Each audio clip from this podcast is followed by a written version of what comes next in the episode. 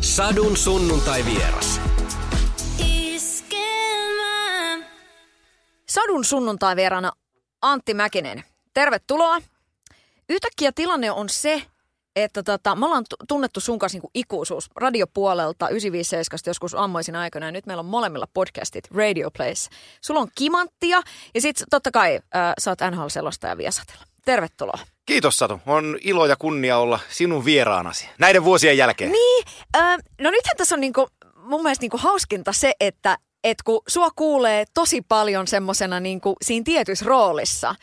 Ja tota, tässä nyt eräätkin vieraat tässä ohjelmassa ovat sanoneet, että aina kun ollaan julkisuudessa, niin aina on joku rooli päällä. Niin tota, kuka, kuka munkaan tässä nyt juttelee, Antti? No jos, no jos nyt juttelisi se ihan Antti, mm. E, jos, sä, jos sä toivot niin, mutta siis pitäähän se paikkansa. Eli, eli mulla on tietynlainen ää, rooli siinä, mikä mä olen lähetyksessä. Toki mä oon saanut kokemuksessa, muistat Ilkkaa Jokisen terveisiä tota, Höntälle Tampereen suuntaan, mutta olen pyrkinyt olemaan aina oma itseni, mutta sillä rajannut sen asian, että ne asiat, mistä mä oon esillä, liittyy joko mun ammattiin tai siihen lajiin, mitä mä teen. Että mä oon aika, aika tiukat suitset laittanut siihen, että mä en halua sekoittaa mun omaa elämääni ja perhettäni ja asioita siihen ö, julkisuuden asiaan, mitä mä teen työkseni. No okei, okay kun on selostaja ja, ja vuonna 2019, niin maailmahan on myös tässä mielessä niin kuin tosi paljon muuttunut. Et jos miettii vaikka jotain meidän vaikka lapsuusaikaa tai niin kuin menneitä vuosia, että selostajat oli vaan niin kuin oikeasti ääniä.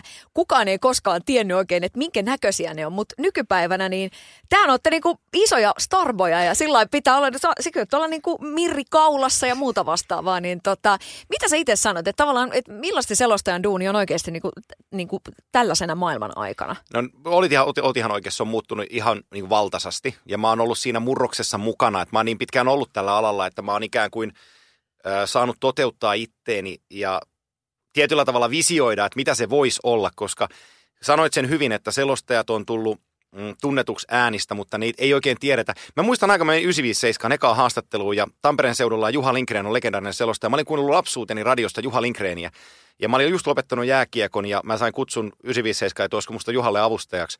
Me tultiin hissillä – Kehrasaaressa vitoskerrokseen. Mä en ollut koskaan nähnyt Juha Lindgreniä. Mutta me tultiin siihen samaan hissiin ja mä en tunnistanut häntä. Vaikka mä olin kuunnellut 15 vuotta, mä en tiennyt kuka se on. Kunnes me tultiin hissillä ylös, mentiin sisälle ja todettiin, että hetkinen, sä oot sä ja mä oon mä ja käteltiin. Mutta tota, se, se työ on, mm, totta kai siinä, siinä kolikolla on molemmat puolet. Eli kun on tuonut kasvot sille työlle ja ikään kuin puskee sanomaansa eteenpäin, niin siitä saa paljon hyvää, mutta siitä saa paljon myös negatiivista palautetta, koska on julkisessa roolissa.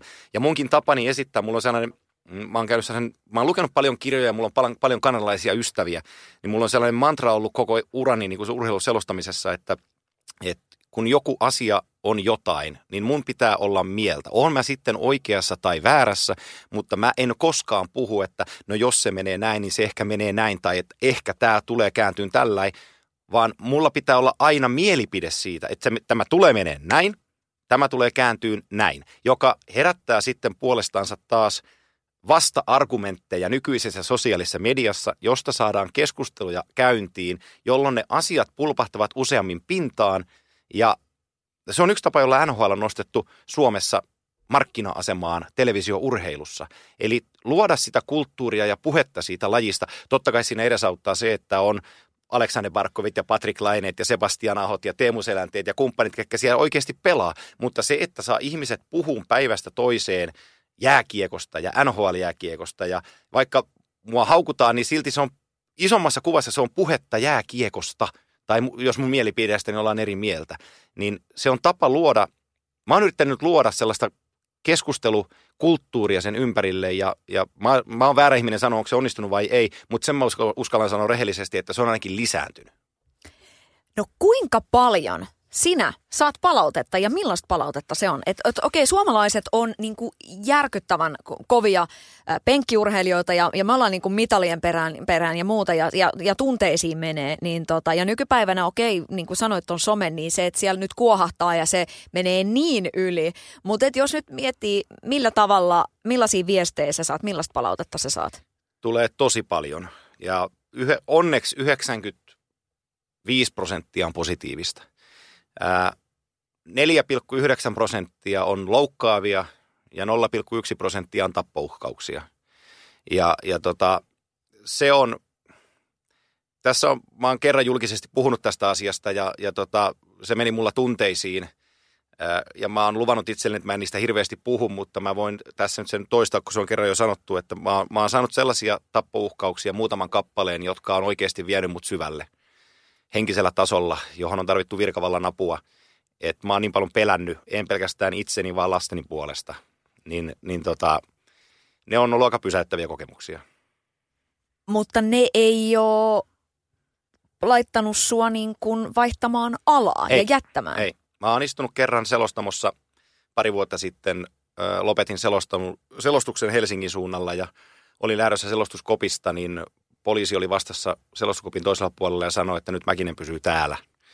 Ja tota, mm, soitin kotiin ja sanoin, että mä nyt en ihan kerkeä tuleen, että tässä on joku tilanne päällä. Ja, ja tota, mä olin siellä kopissa vähän toista tuntia yksikseni tietämättä mistään mitään, kunnes poliisi tuli ja vapautti mut sieltä ja he kertoivat, että heillä oli syytä olettaa, että tänne on tuotu pommi sun takia, mutta tota, he on ratsannut kaikki paikan ja täällä ei ole mitään räjähteitä. Niin tota, voisi sanoa, että hetken aikaa oli elämässä jotain muutakin kuin jääkiekko ja perhe. Miten, miten tuommoisesta mennään sitten niin kuin, niin kuin Juti sanoisi, niin eteenpäin. Ja oikeasti, että et se niin kuin, ä, työn ilo kaivetaan sitten esille. Mitä se vaatii? Mm, se vaatii aikaa, se vaatii keskusteluja, se vaatii ymmärrystä, se vaatii vastauksia. Ja tota, mun hyvä puoleni tässä on se, että nämä tekijät, jotka on, jotka on niin kuin ollut uhkaavimpia, niin niihin, niihin on saatu kontaktia, asiat on saatu niin kuin vietyä eteenpäin ja, ja saatu selvitettyä. Ja tota, mitään sellaista virallista uhkaa ei ole koskaan sanottu mulle, että olisi ollut oikeasti hengen vaarassa, mutta tota,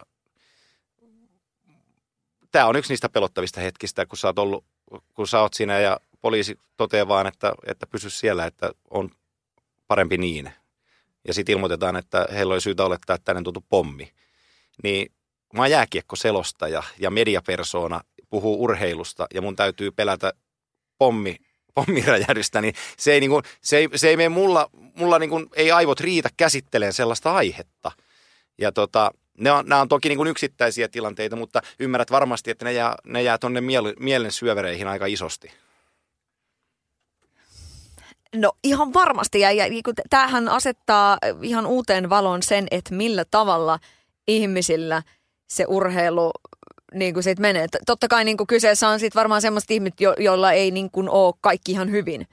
Niin, mä, mä, mä oon väärä ihminen sanoon, että onko heillä kaikki hyvin vai ei, mutta se tietynlainen fanaattisuus, jos tämä on, siis, tämä on täysin minun tulkintaani, menee auta Antti tasolle nämä ohjeet mutta tota, tai ajatukset, mutta tota, se, että, että jos elämässä ei ole mitään muuta kuin, kuin istuminen ja jääkiekon tai urheilun katsominen ja sitä kautta eläminen todella fanaattisesti, niin voi olla, että siinä kohtaa mun mieli, kuten mä sanoin, että kun mä oon kärkevä ja mä sanon mielipiteitä, niin mun mielipiteet saattaa jossain kohtaa kääntää jonkun kytkimen toiseen asentoon ja, ja tota, sit sanellaan hulluja.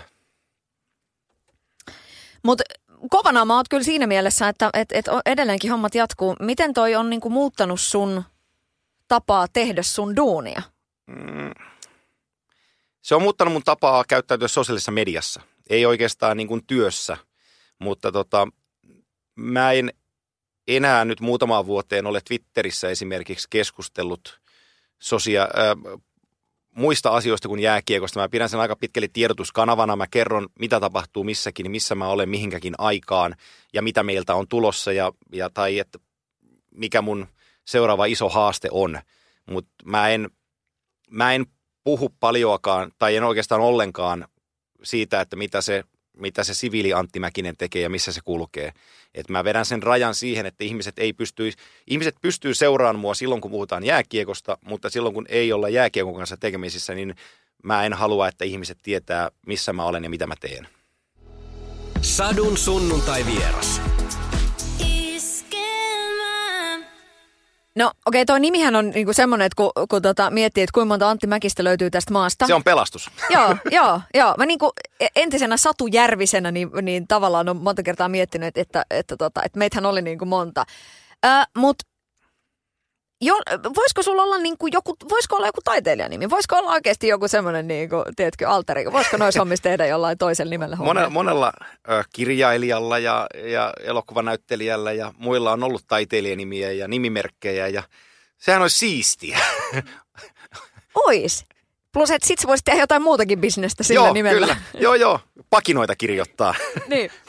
Mutta Miten, miten, tota, miten sä päädyit sellaiseksi? Okei, tuossa puhuttiin jo 95 ja näin, ja, ja tota, niin, et, et, niin kun, miksei susta tullut esimerkiksi itse sitä tyyppiä, jonka edesottamuksia jääkiekkokentällä joku muu selostaisi? Koska mm. kiekko on sulle iso, iso intohimo. Lääketieteellisesti sanoen L5S1 selkänikaman väli on se syy, miksi musta ei tullut jääkiekkoilija. Mä en tiedä, olisiko mulla sitten ihan riittänyt, koska se aika, jolloin mä olin lähestyin aikuiskynnystä, niin, niin, niin liikakiekon kokoonpanomäärät oli pienempiä. Sun piti olla nuorten maailmanmestari, että sä pääset pelaamaan liikassa. Ja tota, oon mä ollut mestis sellaisessa Fatser-liikan, eli ykkösdivisioona joukkueen tryout-leirillä 16-vuotiaana. Mä olisin saanut Kouvolasta paikan KKsta, mutta tota, äidin pikkupoika ei ollut valmis muuttaa Kouvostoliittoon vielä silloin. Ää, mullahan ole selkä. Ää, treenattiin tunteja päivittäin ihan normaalia oli, että aamulla on lenkkiä punttia illalla kahden tunnin jää kesällä. Ja tota, näillä, t- näillä jaloilla ja tällä kropalla on nostettu sellaisia painoja, missä ei ole mitään tolkkua ilman minkäänlaista tekniikkaa. Ja tota, mullahan ole selkä. L5S1-väli on alimmainen nikaman väli. Mullahan ole kahdesta välistä välilevyt, mutta siellä alimmassa nikaman välissä menee hermorata, joka ohjaa vasenta jalkaa. Ja se hermorata oli muutama milliä vaille poikki. Ja tota, leikattiin kuntoutettiin, useampi lääkäri kierrettiin ja kaikki sanoi samaa, että mm, sä pystyt pelaamaan, mutta pelko on siinä, että, että jos toi ongelma tulee takaisin, niin he eivät voi vakuuttaa, että se hermorata kestää. Joka tarkoittaa silloin, että jos sun isoin hermorata, joka menee vasempaan jalkaan, katkee, niin sä et käytännössä katsoen tee sun vasemmalla jalalla yhtään mitään. Mä päätin silloin, mä treenasin kovaa, kuntoutin puoli vuotta itteeni, tulin takaisin, mutta mä en ollut silloin kentällä enää se sama pelaaja, koska mä pelkäsin. Mä en uskaltanut hakea kiekkoja kulmasta, koska mun takaraivossani sanoi, että jos toi jätkä tulee ja rullaa mut tohon noin, niin voi olla, että mä en kävele siitä pois. Ja tota, mulle sanottiin silloin ää, kasvattiseurassani Tapparassa, että lähde Kokkolaan Hermekseen hakeen pelituntumaa. Ja mä sanoin silloiselle päävalmentajalle, että ei kyllä mä laita hokkarit naulaa ja lähden kotiin. Ja tota, mä, oon sinut sen päätöksen kanssa sillä lailla, koska moni on kysynyt multa, että harmittiko se. E, joo, se ehkä harmitti muutamia hetkiä, mutta mut sitten mä jotenkin on sen aina perustellut itselleni sen, että, että, että on paljon hienompaa elää kokonaista elämää terveenä kuin ottaa se riski nuorena miehenä.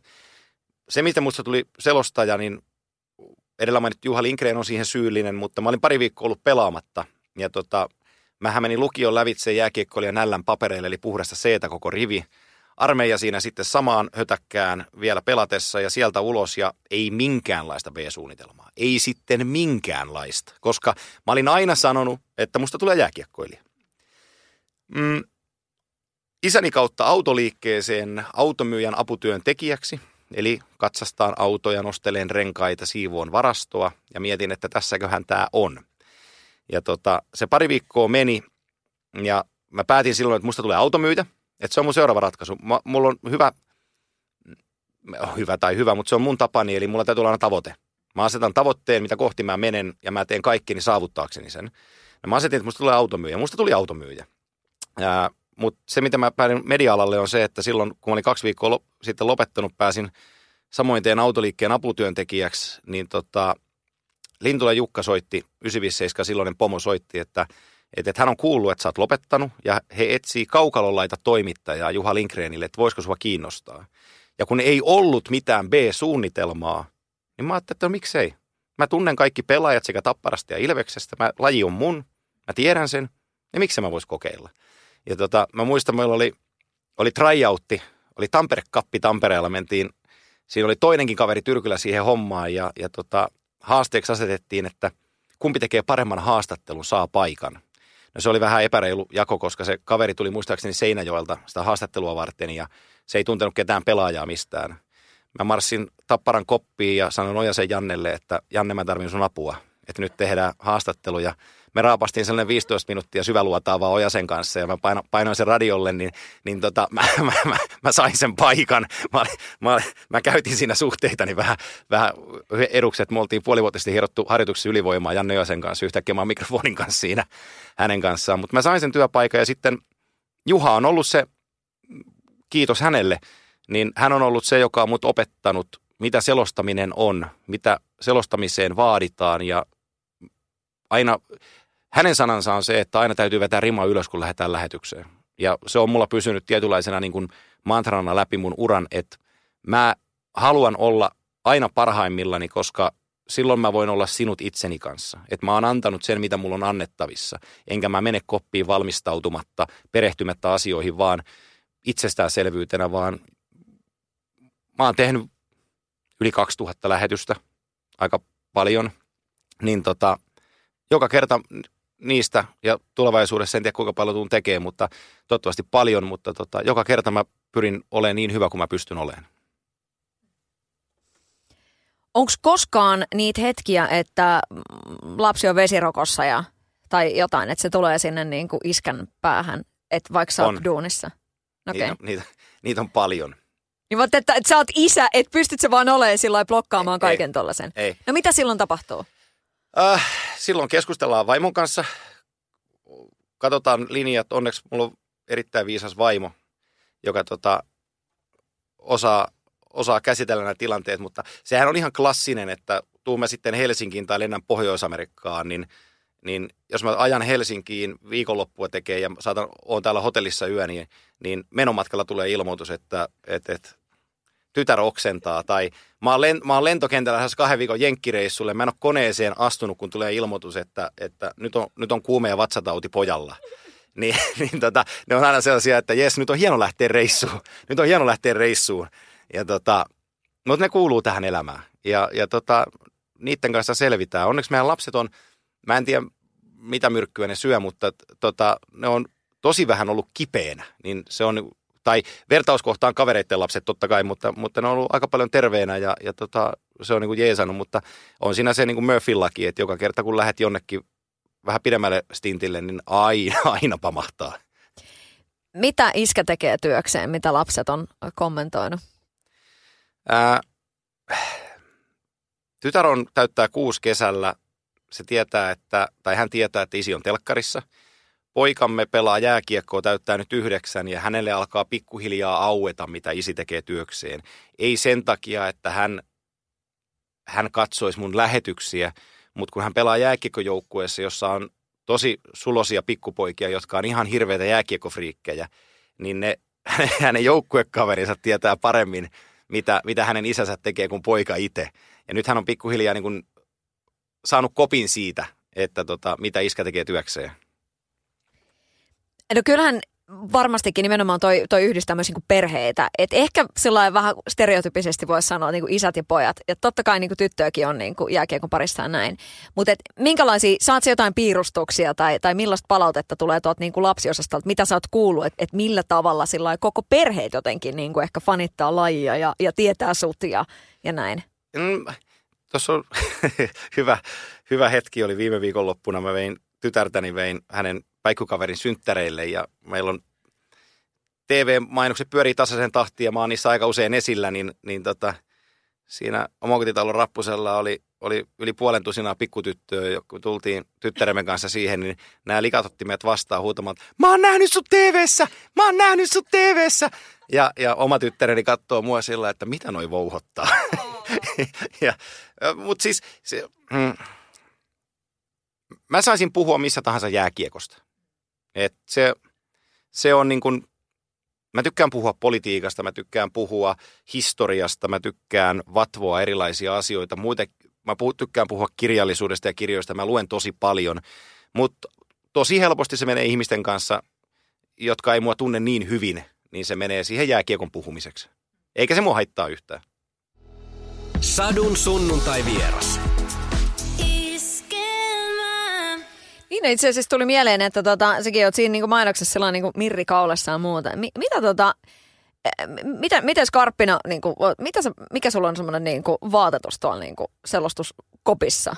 Pitääkö siellä olla jotenkin ykköset päällä? No silloin kun tehdään kameran edessä, niin joo. Ja sitten kun ollaan Pohjois-Amerikassa, niin NHL on sellainen tapa toimittajille, että kun on peli, niin on aina puku päällä. Oikeasti? Joo. Sinne ei yksikään toimittaja tuu ilman, että olisi puku päällä. Tai jos tulee, niin siitä kuulee sitten niin paljon, että ei mitään järkeä. Ja tota, mm, mä, mä, ty- mä tykkään siitä, koska mä oon urheiluaatteen ihminen ja se pelipäivä on juhlapäivä. Ja, ja tota, silloin me pyritään olemaan parhaimmillamme, niin miksi meidän vaatetuksemme ei olisi myös sen mukainen?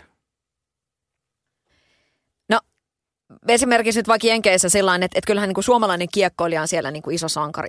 Millainen, tota, m- miten suomalainen selostaja otetaan vastaan Pohjois-Amerikassa? Mä oon tosi kiitollinen siitä, että mulla on sieltä vuosien saatossa tullut todella paljon hyviä ystäviä. Ja tota, mä voin sillä niin kuin linjata, oikeastaan linjata, että kaikki maailman kuuluisimmat kiekkotoimittajat ovat mun ystäviäni. Ja tota, se tulee sitä mentaliteetistä, koska suurin osa heistä on kanadalaisia. Niin he haluaa auttaa. He haluaa supportata sua, tehdä sulle mahdollisimman paljon hyviä juttuja. No sitten totta kai sitä edesauttaa se, että eh, mun ensimmäisessä Stanley finaalissa, mitä mä oon tehnyt paikan päällä kuusi vuotta sitten, niin mulla oli kommentaattorina Teemu Selänne. Mä soitin Teemulle, meillä oli Teemun kanssa diili, että, että jos ne putoo jatkosta, niin Teemu tulee ääneen. Teemu lopetti uransa siihen kauteen ja mä soitan Teemulle Anaheimiin, että hei, äijä lupas. Ja sitten hän sanoi, että no ei, sit mä tuun. Ja mä muistan sen, kun me käveltiin, käveltiin Staples Centeriin, eli Losin kotihalliin. Silloin oli Los Angeles Kings New York Rangers finaalissa ja oli kohtalaisen ylpeä Antti Mäkinen, kun ekaa kertaa meni niin kuin finaaleja tekemään ja sitten on Teemu Selänen vierellä. Niin se on oikeasti, se kulttuuri on sellainen, että Teemu avasi mulle tosi paljon ovia. Sen jälkeen niitä ovena ja avaajia on, on tullut lisää ja mulla on paljon hyviä ystäviä myös pelaajien puolella. Mutta tota, Teemu avasi sen niin kuin sillä että ne katsoo, että okei, toi on Teemu, kenen kanssa se on.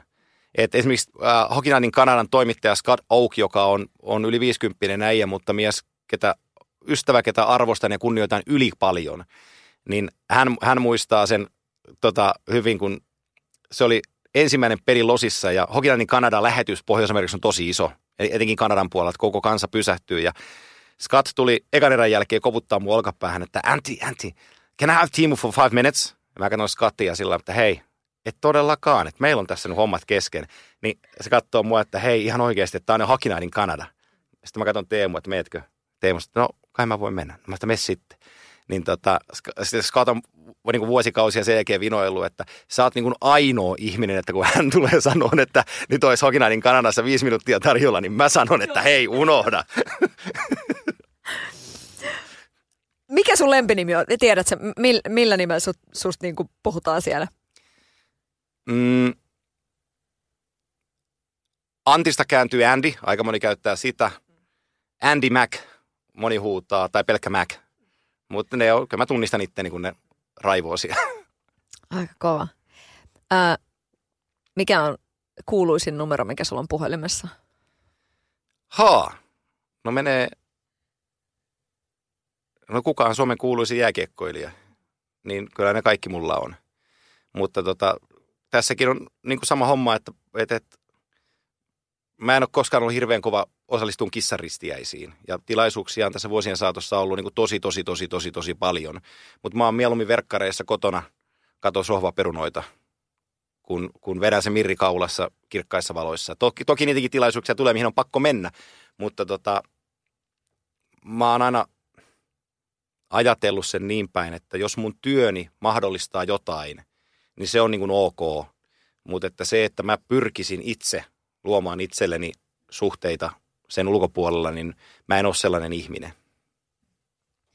No okei. Okay. Ja mä vastaan tuohon kysymykseen no. Aki Linnanahde. Näin, jo, se on hyvä. Joo, hei, sama. Ö, ö, mutta tota, nämä niinku tämmöiset illanvietot ja muuta, siis totta kai voin kuvitella, että, että kyllähän siellä niinku iltaa on istuttu. On. Kuka on NHL niinku, näistä niinku Suomen, Suomen niinku jätkistä nyt ekana, niin kuka on kovin seuraamis? Jos ei, jos ei Timosta saa sanoa. No Kime olisi ylivoimainen vastaus tähän, mutta jos ei Kimeä saa sanoa ja mennään pelaajien puolelle, niin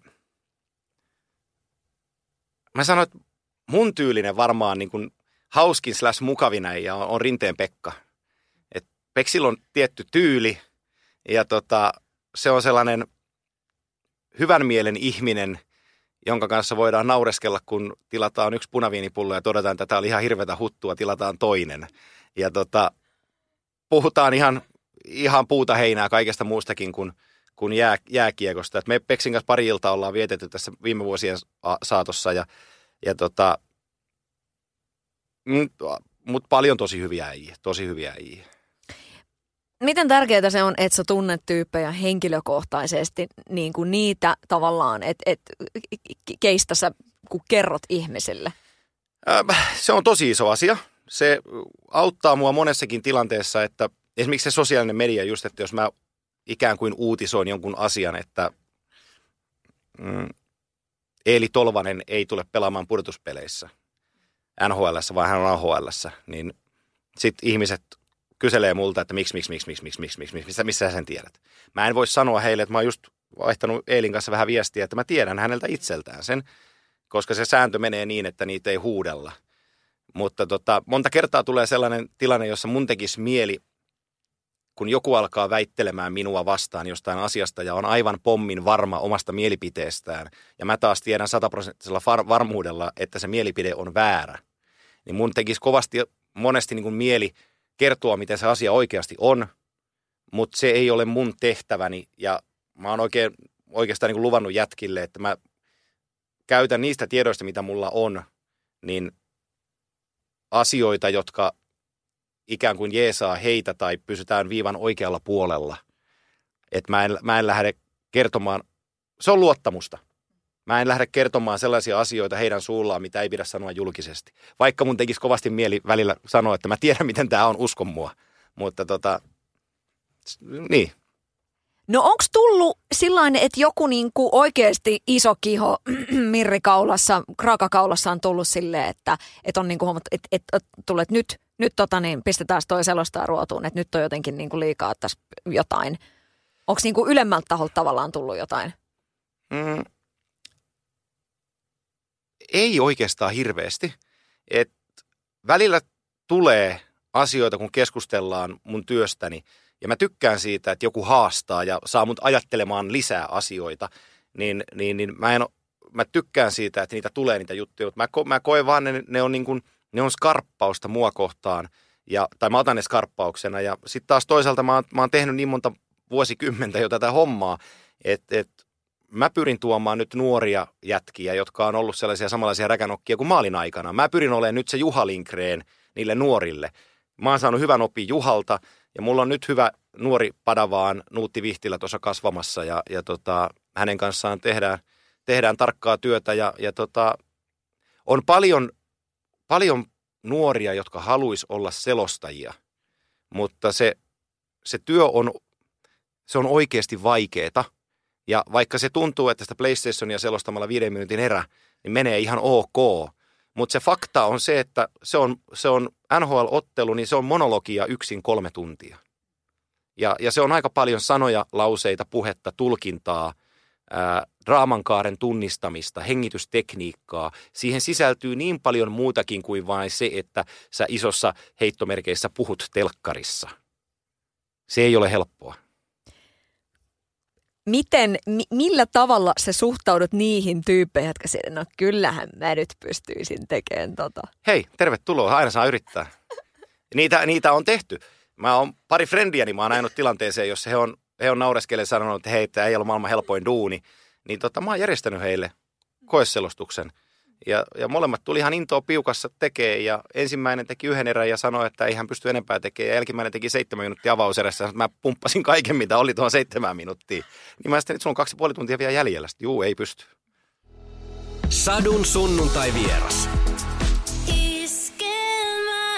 Mitkä on, tota, onko sulla jotain niinku semmoisia, että et mitä sä et öö, sano? Vai onko siinä vaiheessa, kun selostus alkaa ja kenttä on tavallaan sun, niin saako tulla niin kuin kaikki, mitä tavallaan siellä niin kuin mielessä on ja, ja jotenkin siinä niin kuin tilanteessa?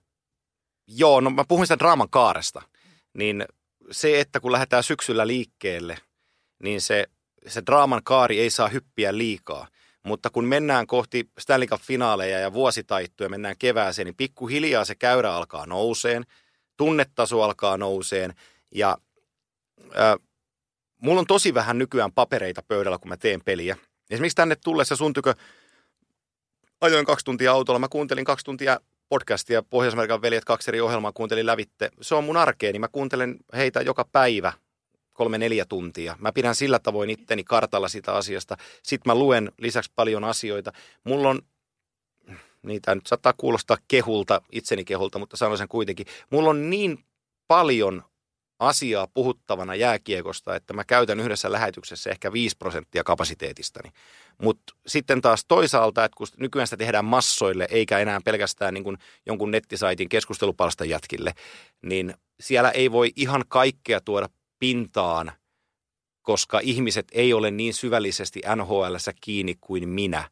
Ja se on tietyllä tavalla sellainen mm, haaste mulle joka kerta muistaa se, että puhuu, puhuu niin kuin asioista, joista ihmiset voi jotain tietää, eikä vie sitä sinne ihan ää, hiekan tasoiselle, tasolle niitä juttuja. Et sehän olisi, se on yksi asia, millä mä oon paljon tehnyt, mä oon neppaillut niillä jutuilla, mutta mä oon jättänyt, kun tullut vanhemmaksi, niin jättänyt vähän niitä pois, että aina ei tarvi elvistellä. Ja, ja tota, niin se, se ei ole pelkästään työ, se on elämäntapa. Se tuottaa sen, palan siihen tunteeseen. Kun ollaan finaaleissa, mulla ei ole päässä mitään. Mä annan tulla ihan kaiken, mikä sieltä tulee. Sen takia tulee tällaisia mm, viraaleja hittejä sitten globaalisti – että et, ää, hyppää kuin keltainen tartsani. Sitten kan, Kanukin kääntää sitä, did you just call him Yellow Tarzan? Ja sitten menee kaksi päivää, ollaan NBCin suorassa lähetyksessä, katsoja on kahdeksan miljoonaa. Ja sitten tässä on tämä kaveri, joka sanoo Pekka Rinnettä keltaiseksi tartsaniksi. Ja sitten mä selittelen siinä, että mistä se tuli. Mä sitten jostain tosta kohdin suurin piirtein takaraivoa. Mutta tunne on se, jota pitää välittää. Tunne myy, tunne ö, luo siihen katsojaan siteen. Ei tiedot, ei pistemäärät, ei aikaisemmat kaudet, vaan tunne. Ja se on se, mikä on mun vahvuus. Ja, ja se on se, mitä minä olen.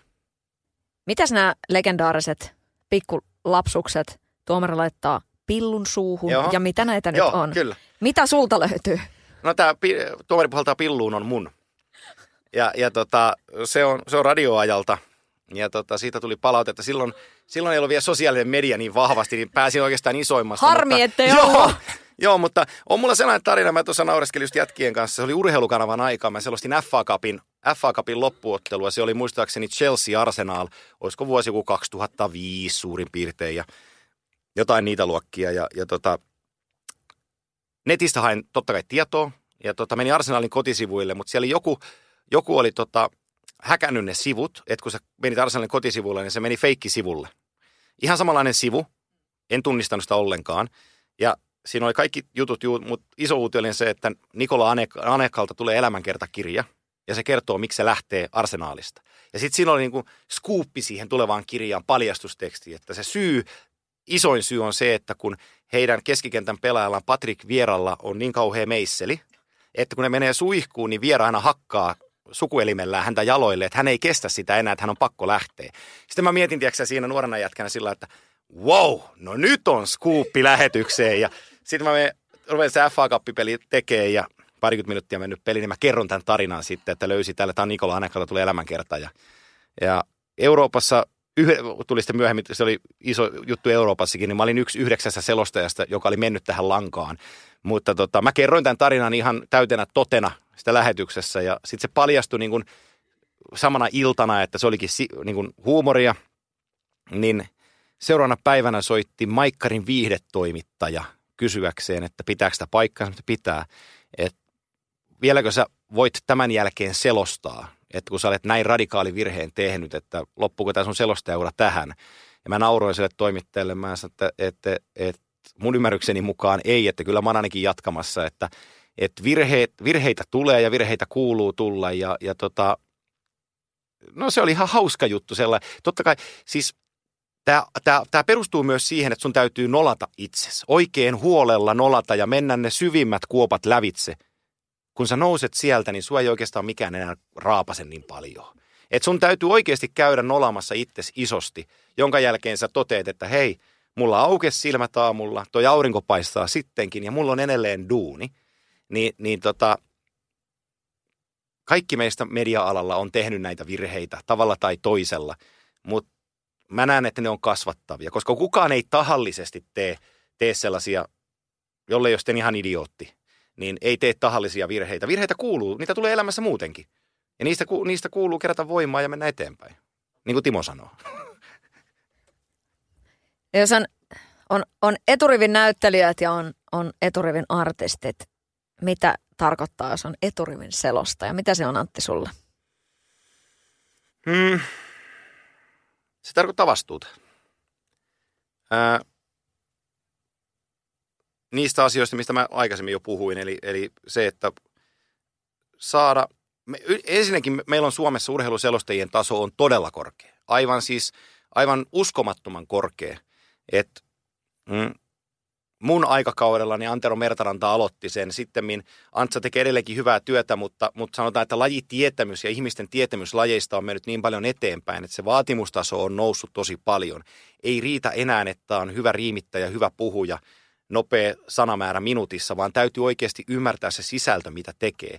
Ja ne selostajat, Jani Alkiot, Mikko Innaset, ää, Ylellä on monta sellaista äijää rivissä – jotka, jotka osaa, osaa homman. Maikkarilla on monta, Telialla on monta, mutta et se, että sä oot vihkiytynyt siihen, mitä sä teet, niin se kuuluu sun äänestä.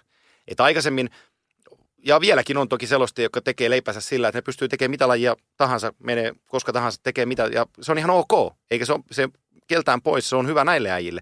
Mutta sitten se, että jos sä haluat, haluat niinku olla hyvä jossain lajissa oikeasti, niin sun täytyy perehtyä siihen. Että et sun täytyy tietää, mistä sä puhut, jotta sä voit olla hyvä.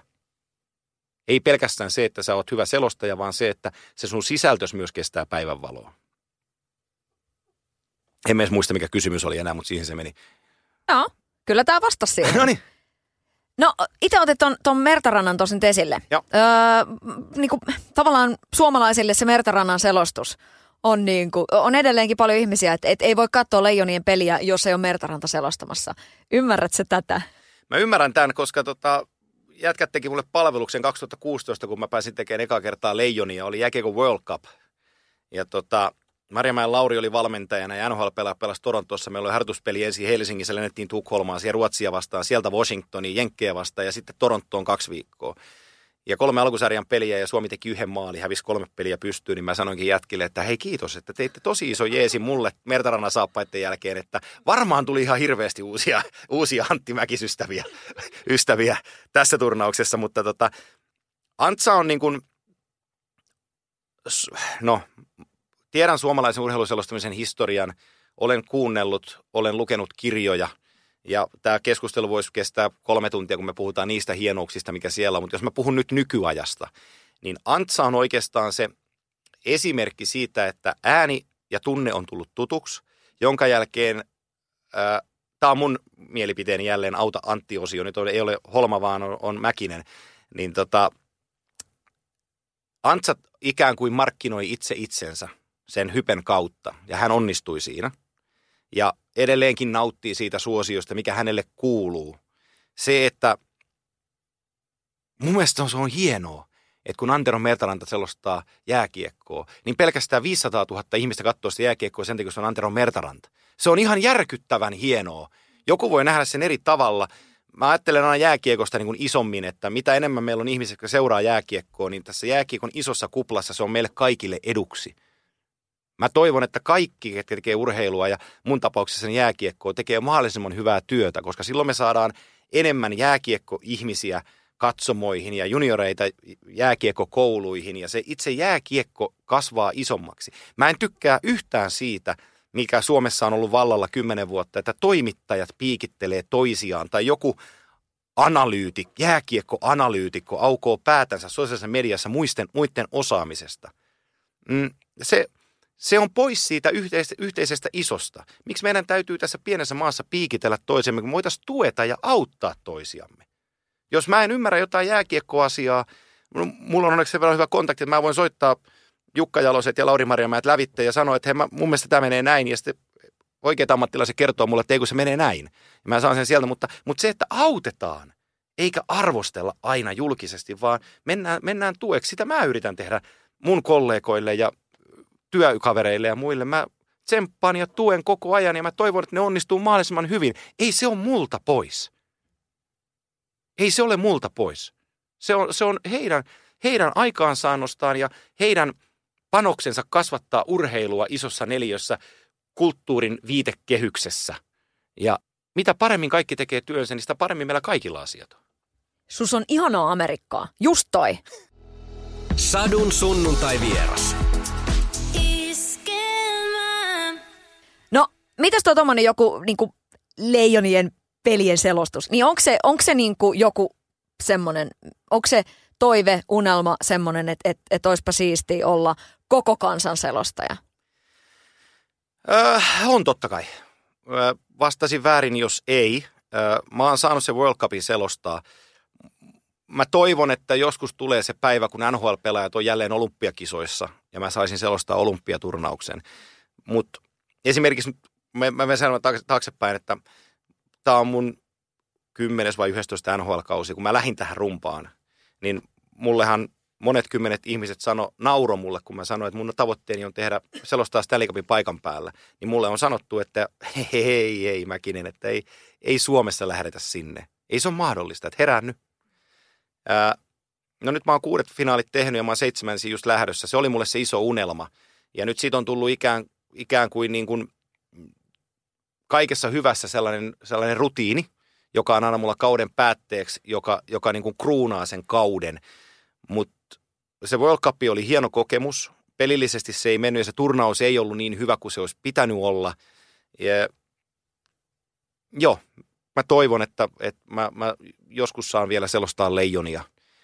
Mä en ole, koska mä oon niin pro NHL omalla tavallaan, niin mulle jääkikon MM-kisat, mulla on sellainen pohjoisamerikkalainen tapa, että se, siis, se on kanukeille ja jenkeille niin kuin jäähdyttelypaikka tulla hienoon kaupunkiin Euroopassa ja, ja tota, viettää kaksi viikkoa lomaa ja vähän pelata jääkiekkoa samalla. Meidän suomalaisten näkökanta siihen, että tämä on elämä- ja kuolemanturnaus joka kerta, on, on täysin erilainen. Ryan, Ryan Nugent Hopkins, Edmonton Oilsin sentteri, sanoi pari vuotta sitten hienosti, kun Edmonton ei päässyt pudotuspeleihin, ja sieltä kysyttiin, että lähdetkö MM-kisoihin, ja sanoi, yeah, it's, it's exciting to go to Skoda Cup once again. Hän, hän puhui MM-kisoissa Skoda Cupina. Ja se, se ikään kuin iski mulle, että, että Joo, se muuten on Skoda Cup. Et meillä se on vaan markkinoitu niin vahvasti Jääkiekkoliiton, eikä siinäkään mitään väärää, Jääkiekkoliiton kautta yhteiseksi kahden viikon vapuksi, kun leijonat pelaa jääkiekon MM-kisoissa. Ja tota, siis sehän on fantastista, että tuhannet suomalaiset lähtee juomaan kaljaa jonnekin päin ja huutaa leijonia. Kun suomalainen pääsee kau- kauaksi kotoa ja pääsee vapautumaan, niin se sisäinen eläin sieltä paljastuu ja, ja saadaan olla – virallisesti hulluja leijonalauman kannattajia. Ja siinä on se tunne. Just se. Mitä se Se on just se. Se tunne myy. Se on se, se, on se juttu. Niin MM, mä voin sanoa tässä liirum laarumit MM-kisoista, ja, mutta mut kun ne kisat on päällä, niin mä tiedän, että mä katson pelit. Ei, siis se, se, se kuuluu meidän DNAhan tietyllä tavalla, että, että sitten mä katson ne pelit ja mulla on omat mielipiteeni niistä peleistä totta kai. Ja, ja tota, siellä pelaa aina niissä kisoissa, pelaa mun frendejä niissä joukkueissa. Niin totta kai mä toivon niillekin parasta. Että ne, ne sais sieltä niin kuin sen krediitin, mikä, mikä niille kuuluu. Et esimerkiksi on täysin kohtuutonta se, että, että suoma, suomalaisessa mediassa, jos otetaan nyt vaikka tämä tämän hetken tilanne, että Sebastian Aho ja Carolina Hurricanes on liirumlaarum, kun me tehdään tätä, että pääseekö se pudotuspeleihin vai ei. No jos se pääsee pudotuspeleihin, pääsee ekalle kierrokselle, niin Sebastian Aho voisi tulla MM-kisoihin. Silloin NHL-sopimus katkolla tämän kauden jälkeen. Hän tulee kirjoittamaan mun arvion mukaan kuuden vuoden ja noin 46 miljoonan diilin jatkosopimuksen. Miksi hän riskeeraisi sen tulemalla pelaan kaksi viikkoa jääkiekon MM-kisoissa ja ottaa polvivamman, joka vie puoli vuotta? Se voi maksaa sille 15 miljoonaa taalaa, jolloin Sebastian Aho sanoo kauden jälkeen, että, että ollut tosi rankka kausi, että mä, mä oon aivan puhki, että, että valitettavasti jää kisat väliin. Ja sitten täällä sosiaalisessa mediassa ihmiset huutaa, että petturi, mikset tulee, etkö arvosta leijonapaitaa. Ja sitten le, Ilta-Sanomat tai Iltalehti tai joku kirjoittaa jutun siitä ja sitten alapuolen palstalla on 618 kommenttia, että minkä takia Sebastian Aho ei tule, kun ihmiset ei ymmärrä, että se 82 kierrosta siellä, eläminen siinä paineessa kaukalossa, kaukalon ulkopuolella median edessä, se on aivan sairaan kuluttavaa. Ja kun ne jätkät, kun se kausi päättyy, niin niillä on kaikilla akut ihan loppu. Et se inhimillinen asia näissä aina vähän unohtuu, kun se hype on niin iso, niin ei, ei mennä sen yksilön taakse ajatella, että mitkä ne intressit hänellä on. Ja, ja tota, sitten jääkiekkoilusta on tullut sellaisia, ollut aina, mutta edelleenkin on se, että ei uskalleta sanoa rehellisesti, että ollaan väsyneitä, vaan tai se, vero, se verhotaan se teksti lyhyesti, että en tule. Ja sitten jätetään kysymysmerkit, kysymysmerkit ilmaan. Mä toivoisin myös tässä sellaista tiettyä skarppausta, että rehellisesti sanotaan, että, että, että ei nyt Sebun tilanteessa, mutta monen muunkin tilanteessa vuosien saatossa, että, että mulla on niin isot neuvottelut edessä, että mä en voi osallistua. Se on, se on ihan, se on faktaa, se on totta. Puhutaan niin isoista asioista sen pelaajan, perheen ja, ja elämän kannalta, että miksi riskeerata sitä? Jääkiekon mm on joka vuosi. Sellainen sopimus kirjoitetaan, harvat pelaajat, muutama prosentti pelaajista pääsee kirjoittamaan sellaisella kuin Sebastian Aho rahasummaltaan. Niin miksi, miksi riskeerata? Sadun sunnuntai vieras. Jere Karalahden kirja oli semmoinen, joka varmaan avasi silmiä jääkiekkoon niin kuin aika monella. Ö, millä mielin sä luit sitä kirjaa?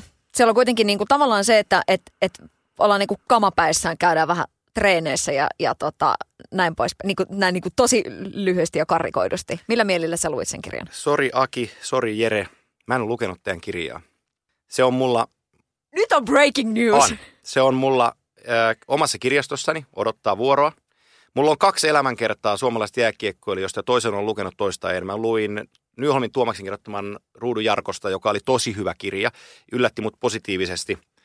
Äh, mulla on näiden kanssa sellainen tapa, että mä annan, no toki se Jeren kirjan kohdalla on jo pöly niin kuin laantunut, ja mä tulen sen kesällä lukemaan, mutta mä en halua, kun mä tiedän sen tarinan aika pitkälti ilmaista kirjaa, niin mä en halua lukea sitä nyt päähäni, että se vaikuttaisi mun ajatteluun jääkiekossa tai jää, että mä lähtisin puolustelemaan nyt jotain asioita tässä kohtaa, koska mä otan ne tunteella.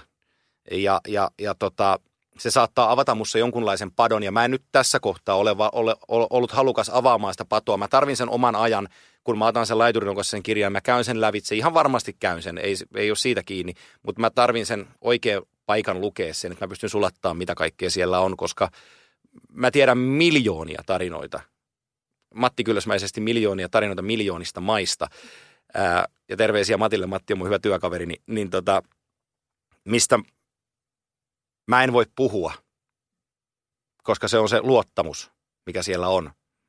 Mutta mä tiedän aika pitkälti, mitä se elämä on parhaimmillaan ja mitä se on, kun se ei ole parhaimmillaan kannattaako, pitääkö urheilun takia uhrata asioita? Nyt just toi, että, että on niinku hienoja tarinoita ja sitten on niinku niitä, että me, et, et ei ole niin niinku hohdokasta, vaikka ehkä annetaan ymmärtää.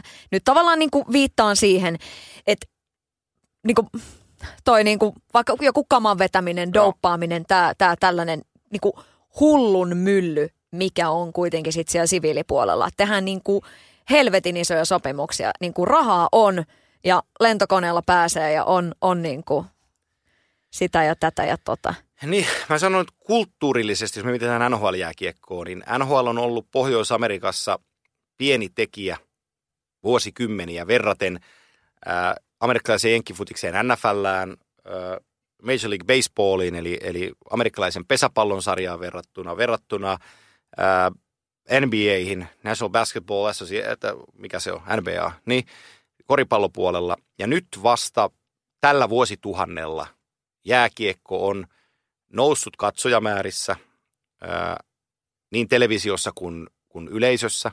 Ja niistä pelaajista on tullut oikeasti isoja tähtiä. Ja se kulttuuri vähän hinaa perässä, koska silloin kun yksittäisestä miljonääristä tulee monikymmen miljonääri omistaja, niin se kutsuu ympärilleen ihmisiä, joilla on oma tarkoitusperänsä tulla siihen porukkaan. Sitten kun on fyrkkaa ja kaikki ovet aukee, niin se maailma sumenee niiltä osin, että mikä on oikein ja mikä on väärin. Ja siitä on paljon, paljon, paljon, paljon tarinoita ja paljon kirjoja. Theo Fleurin elämänkerta on yksi sellainen, joka on ihan lukemisen arvoinen. Ää, mun mielestä Kerry Fraserin elämänkerta, yksi NHL pitkäaikaisempia tuomareita, niin tosi hienoja tarinoita pelaajista ja hänen omasta urastaan. Mutta se särkylääkkeen syöminen olkapää kipuun, joka tulee pelissä, niin se olkapää paranee, mutta se syöt edelleenkin niitä särkylääkkeitä. Ja sitten on kuitenkin tapana käydä bissellä. Ja sitten sun joukkueessa pelaa yksi venäläinen, joka tuo tavan, että sen päälle otetaan vodkashotti. Sä syöt särkylääkkeitä, sä otat vähän pisseä ja saatat sen vodkashotti, kun kaikki muukin ottaa. Ja sitten sä huomaat, kun on viisi kuukautta pelattu sarjaa, niin sulla on huono olo. Sä syöt edelleenkin niitä särkylääkkeitä. Sä juot siellä vierasrundilla joka iltasta bissee. Ja sitten se venäläispelaaja tuo sulle taas se vodkan siihen, jonka sä kippaat. Sitten sä katsot sarjataulukkoa. Juman kekka, ei meidän kausi on mennytkään ihan niin hyvin. Meidän täytyisi varmaan vähän skarpata. Mm. Siitä lipsuminen mm, erilaisten piristeiden kautta huumaaviin aineisiin on tosi ohut. Koska sä olet miljonäärien kanssa ja niillä miljonääreillä on omat kaverinsa – ja sitten siinä on yksi chef porukassa, joka sanoo, että hei, kun tätä, niin kaikki on ok. Se, se käy niin salakavalasti. NHL on kokainiongelma. Ei pelkästään, täällä uutisoidaan Jori Lehterä tosi isosti. Se on, se on neula heinäsuovassa. Se on, ei, enkä, mikä on totta ja mikä ei. Mutta tota, NHL on kokainiongelma. Ollut pitkään, se tiedostetaan, komissaari Gary Bettman tiedostaa sen, kaikki tietää sen. Koska se, mitä mä sanoin, bisse ja vodka ja muu, niin, niin, niin en tiedä, kun en ole koskaan käyttänyt kokaiinia, enkä tule koskaan käyttäänkään, mutta, mutta se, että sanotaan, että sä voit vetää viivan, niin sulla tulee hyvä olo ja sulle kanuunaan seuraavana päivänä. Vai mennä harjoituksiin. Niin joo, jos lehdestä lukien sanotaan, että viiva maksaa täällä, gramma maksaa 150 euroa, ja sulla on tilillä 28 miljoonaa, niin ei se nyt rahakysymyskään siinä kohtaa ole. Ja kaikki pääsee helpommalla ainoa, että sun oma kroppa menee – menee väärään suuntaan ja, ja susta tulee addikti ja plää, plää, plää. Mutta mikä mä olen moralisoimaan heitä, se on, se on heidän, heidän valintansa. Enkä mä nyt puhu Jorista tai Jerestä, vaan mä puhun siitä isosta kuvasta, mikä siellä on. Ja, ja tota, ne on yksittäisten ihmisten yksittäisiä ratkaisuja. Meitä on tosi paljon täällä ja kaikki me tehdään virheitä. Meidän virheet on vaan erilaisia. Ja, ja tota, ehkä kuitenkin se on se pääasia, että pidettäisiin se terveys. Et, et sä, kun sä sitten joskus laitat hokkarit naulaan, niin joo, sulla saattaa olla asennetut hampaat suussa ja, ja joku polvi on joskus korjattu, mutta sä pystyt kävelemään ja olemaan. Mutta se, että, että nuo jätkät ei riuduttaisi itteensä ihan hirmuseen kuntoon, koska sitten kun se, se on ihan, tämä menee ihan monologiksi, sori Satu, tota, kun sä olet salmavalojen kohteena, susta tehdään juttuja tasaisesti ja sä olet tähti. Ja sit kun sä laitat ne hokkarit naulaan, ja sä oot tottunut siihen, että 15 vuotta toimittajat seuraa sua ja vie sua lounaalle ja, ja sun mielipidettä kysytään jokaiseen asiaan. Ja sitten tulee se päivä, kun sä laitat ne hokkarit naulaan ja sä meet kotiin ja sä ymmärrät, että kahteen viikkoon – kukaan ei ole soittanut sulle, kysynyt sulta mitään mielipidettä tai pyytänyt sua mihinkään. Ja sitten kun se jatkuu sitä kahden viikon jälkeen, menee puoli vuotta. Ja suhun, siihen pelaajaan iskee se ymmärrys, että mä olinkin osa koneistoa, enkä mä oikeasti ole ihan niin tärkeä, kun mä ehkä jossain kohtaa kuvittelin. Se tyhjä tila on niille lopettaneille pelaajille aivan kammottava. Ja siihen on, moni siihen valmistautuu siihen lopettamiseen e- ennen kuin se lopet, lopet, lopettaminen tulee, mutta moni ei valmistaudu. Ja, ja tota, sieltä on paljon huonoja tarinoita. Sadun sunnuntai vieras. Kiekkovaimoudesta vähän sellainen ehkä nauraske- naureskellaan. Että tota, et perhe tulee ja siellä niinku vaimot sitten, kiekkovaimot keskenään bondaa. Öö, miten tärkeä se on se perheen tuki niin kuin tuommoisessa tilanteessa. Että et, et sulla on se niin kuin iso sopimus, sun pitää olla niin kuin paras ja kaikkea. Ja sitten sulla on se perhe. Mitä sä sanoisit, että et miten tärkeä se on sillä kiekkoilijalla? Se on kaikista on niin tärkein. Se on, se, on, niin- se on kaikista tärkein asia.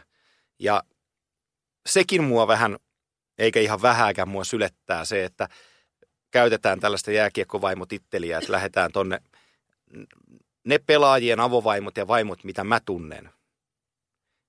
Joo, heillä on taloudelliset resurssit paremmat kuin, kuin suurella osalla meistä täällä. Mutta on se sitten kovaa se arki niiden lasten kanssa. Ja joo, sulla voi käydä siivoja, mutta sulla on kaksi kolme lasta, jotka sä, on ne sitten sylivauvoja tai, tai taaperoita tai menee just kouluun, niin sä, sä vastaat siitä arjesta ja sä pyörität sitä lasten, lasten, lasten juttuja ja niiden harrastuksia, niiden syömiset ja ne kipeänä olemiset ja, ja kaikki. Ja sitten se sun miehes on 10 päivää, 12 päivää reissussa ja sitten se tulee ovesta sisään ja tervehtii perheen ja sanoo, että nyt mun on pakko levätä, meillä on huomenna peli. Niin sä et voi siinä sanoa, että paskat, että nyt on mun vuoro lähteä. Vaan se mies menee nukkuu ja sä hoidat edelleen niitä lapsia. Ja pyörität sitä arkea. Et se kuva, mikä on värjäytynyt erilaisten TV-ohjelmien kautta siitä, että se on ihan niin kuin auringossa paistattelua ja menemistä, niin voin sanoa tässä, että näin ei ole. Et kyllä niissä päätöksissä, kun jätkät miettii, että tulee vapaaksi agentiksi, saa miettiä, että mihin menee pelaan tai että mistä tulee tarjoukset. Niin kyllähän siellä on, ajatellaan myös perhettä, vaikkei niistä kukaan puhu. Että mihin me ollaan menossa, miksi me ollaan menossa, mitä mahdollisuuksia meillä on siellä. Se on joukkuepeliä siinä perheasiassa. Ja mä, niin kuin sanoin tuossa aikaisemmin omasta linjauksesta, niin mä ymmärrän, että jätkät ei tuo vaimoja ja perheitään ihan hirveästi niin kuin esiin, koska on parempi niin. Mutta tota, kyllä ne tasapainoiset liitot näiden jätkien kanssa, ketä, ketä mä tunnen, niin kyllä siellä me ajatellaan niin kuin, ei minä ensin, vaan me ensin. Se on, se on joukkuepeli. Se vaatii se, että se onnistuu. Ja se on uhrautumista molemmilta. Tuntuu, että me voitaisiin puhua toinen tunti vielä perään. Mutta tota, äh, mä kysyn niin kuin vielä sitä, että, että nykypäivänähän, että esimerkiksi vaikka Lauri Markkanen äh, on perhettä ja hän on ö, hän ei juo. Esimerkiksi niin kuin se hänestä tiedetään. Nuori mies, lahjakas kuin mikä, ei päihteitä, ei tällaista näin. Niin tota, tähän tuntuu vähän jopa vähän poikkeukselliselta. Tavallaan vähän surullistakin huomata, että vitsi, että 20 jätkä, joka on niin kuin, rahaa on, mutta ei, niin kuin, ei maistu toi tommonen niin hurlum hei elämä, että siellä on niin kuin, muut asiat. Niin tota, onko maailma muuttumassa? On. Mitä sä ajattelet? On. Ja Jääkiekon puolella ehkä julkisesti isoin esimerkki meillä on Patrick Laine, joka ei myöskään juo. Ja tota, tunnen nuoren herran hyvin ja, ja hänen perheensä ja, ja tota, mua, mua on hymyilyttänyt tälläkin kaudella, kun on ollut joka päivä on otsikko, kun Pate on pelannut, että ei ole tullut maaleja, on slampissa, on liekissä, on slampissa, on liekissä – epätasainen kausi. Patrick Laine sitä, Patrick Laine tätä. Patrick Laine pelaa liikaa Fortnitea. Joo, niin pelaakin. Mutta silti se on sata kertaa parempi vaihtoehto kuin se, että Patrick Laine ollessaan huonossa vireessä, niin kiskasee litra vodkaa ja pari bisseä päälle ja toistaa sitä. Et ne, se kokonaisuus siitä, että joo, se Fortnitein pelaaminen ei sun kroppaas palauta, vaan sun, aivo, sun aivot ei palaudu siinä, kun sä, me ollaan käyty hänen kanssaan tämäkin keskustelu, että sun aivot ei palaudu, kun sä pelaat sitä peliä. Mutta silti se on terveellisempää kuin se, että sä lähdet paikalliseen paariin ja nollaat itse sitä kautta. Et suhteutus näissä asioissa on aina hyvästä. Että miten on tehty ja miten nyt tehdään.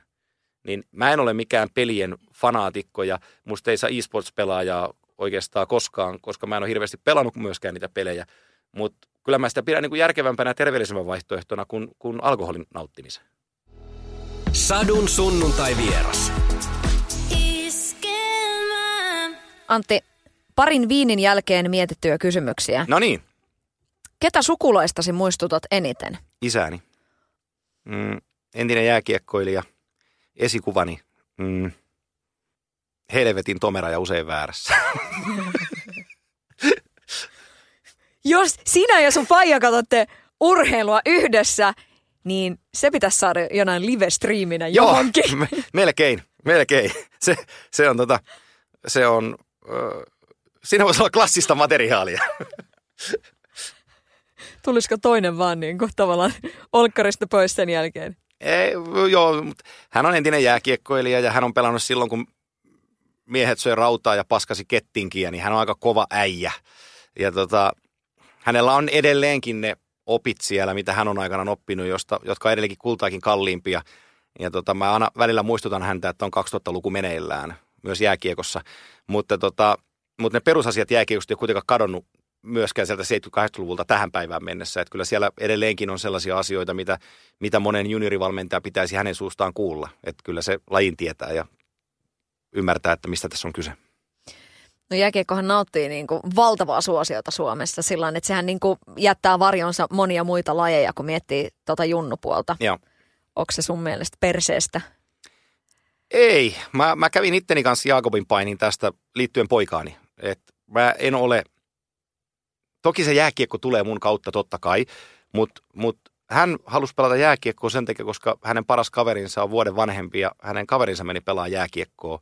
Sitten mulla on sanottu, että se meni tapparaan pelaa, että totta kai mä laitoin sen tapparaan. Mä sitä, ei mulla osaa, ei arpaa sen suhteen, että hänen paras kaverinsa on vuoden vanhempi, meni vuotta aikaisemmin pelaamaan tapparaan. No mitä hän katsoo pikkupoikana? No hänkin haluaa mennä pelaamaan jääkiekkoa tapparaan, koska hänen paras kaverinsa meni.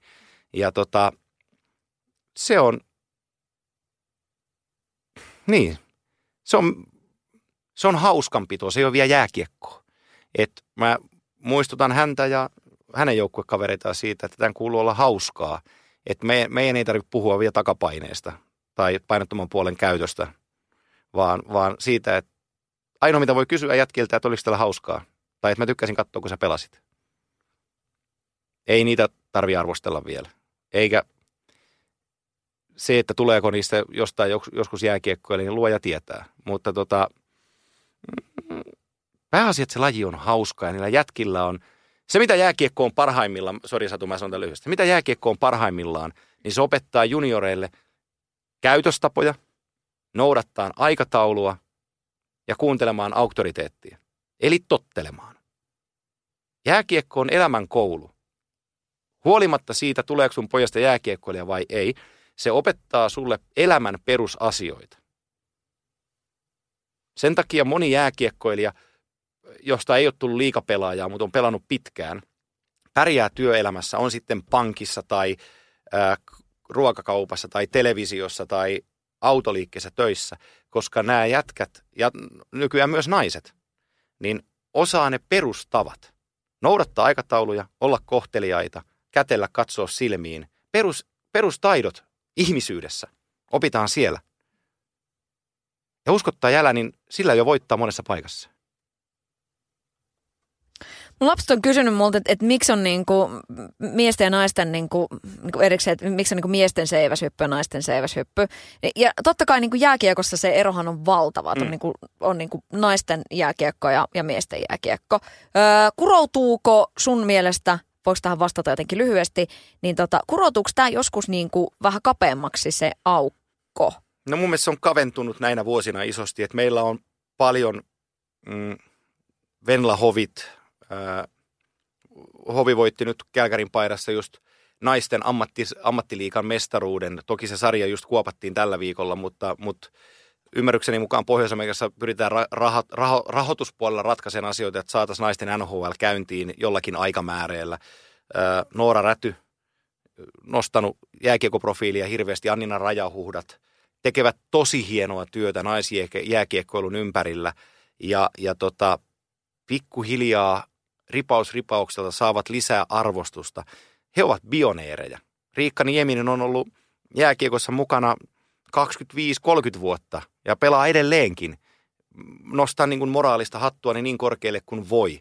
Mutta se, että se, näiden ihmisten ja pelaajien, täyt, no, he ovat pioneereja, heidän täytyy tehdä se työ, mitä he nyt ovat tehneet ja tekevät sitä tosi hienosti, koska he ovat niitä ainoita, jotka voivat tuoda sen naisten jääkiekon ihmisten eteen, jotta ne ihmiset löytävät sinne halliin, koska taloudellinen puoli menee niin, että siellä hallissa täytyy olla ihmisiä, jotka maksavat pääslipusta katsomaan pelejä, jotta nämä naiset voivat olla ammattilaisia. Ja se ei tule jääkiekkoliiton päätöksellä. Se ei tule millään muulla kuin, että nämä tekijät, jotka siellä pelaavat, tulevat esiin mediassa, sosiaalisessa mediassa ja ikään kuin luovat sen positiivisen kierteen, joka ottaa vuosia. Mutta nyt on naisten MM-kisat Suomessa ja, ja mä, mä toivon, että Espoossa on, on, on paikat väärällään ihmisiä katsomassa ja kannustamassa naisia menestykseen siellä, koska nämä, nämä pelaajat, ketä siellä kentällä on, ne ansaitsee sen. Ja jääkiekkoihmisenä mä olen heistä äärimmäisen ylpeä siitä, mitä he ovat tehneet. No sit se, sit se tota viinikysymys. No niin. Mitä sä luulet, että mikä on sun tehtävä tässä elämässä? Mä tarvitsin pari villaisia viiniä vastatakseni tähän. Ää, jotta mä saan oikein vastauksen, mun täytyy vähän miettiä. Hmm. Jos mä puran tämän Ville Niemisen hyvän ystäväni palautteen kautta. Tästä on jo vuosia aikaa, mutta se on hienoin teksti, mitä, tai palaute, mitä mä oon saanut. Mä ajettiin yöllä Helsingistä Tampereelle päin ja me oltiin molemmat vähän väsyneitä ja mä olin vähän kiukustunut, kun mulla oli huono lähetys. Ja tota, Ville, Ville sanoi Repsikan paikalta mulle, sanoi, että, että, että Antti, sä et varmaan ymmärrä, kuinka tärkeää työtä sä teet. Mä katsoin viereen, että mitä sä nyt horiset. Ja se sanoi, että ymmärräksää, että, että sun työllä on se merkitys, että kun nuoret pojat katsoo jääkiekkoa ja ne on innokkaita tämän lajin seuraajia, niin he asettaa sun tunteen luomisen takia tavoitteensa NHLään, ei SM-liigaan ja sä näytät niille suunnan. Ja mä, mä jäin sitä, me ollaan Villen kanssa puhuttu tästä myöhemmin, mä jäin sitä pohtiin. Mutta että nyt on ollut hieno ja nöyrä tapa huomata, kun mä tapaan näitä nuorimpia suomalaisia jääkiekkoilijoita. Esimerkiksi todella hyvä poika, fantastinen jääkiekkoilija ja hieno nuori mies kuin Miro Heiskanen Dallasissa. Niin me tavattiin All-Star-tapahtumassa tammikuun lopulla. Mä en ole koskaan tavannut Miro aikaisemmin. Mutta hän tunsi mut. Mä en häntä. Ja mun ei, tarvinnut, niin kun, mun ei tarvinnut esitellä itseni ja kertoa, mitä mä teen, vaan hän tasan tarkkaan tiesi, kuka mä oon. Ja, ja meidän juttu lähti siitä. Ja sen jälkeen me ollaan niin kun, oltu epä, epäsäännöllisesti yhteydessä. Ja, ja hänen tyttöystävänsä oli meidän podcastin vieraana ja, ja siinä kohtaa, kun Miro reagoi sillä tavalla, mulla tuli ne Villen sanat mieleen. Mä, Pate lähettää mulle viestiä Winnipegistä, kun niillä ei ole peliä. Ja, ja, ja mä en ole lauantain primetimea selostamassa, kun hän katsoo meidän kanavan kautta sen matsin, niin hän lähettää mulle viestin, että missä sä oot? Mä mä oon kotona lasten kanssa. Et saa olla.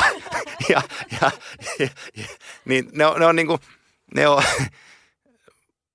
ne on, ne on hieno huomata, että ehkä se, ehkä se mun tarkoitusperä mun työssäni on se, että ohjata, ohjata, ohjata nuoria terveelliseen elämään. Jos se on se iso kuva, niin olkoon se.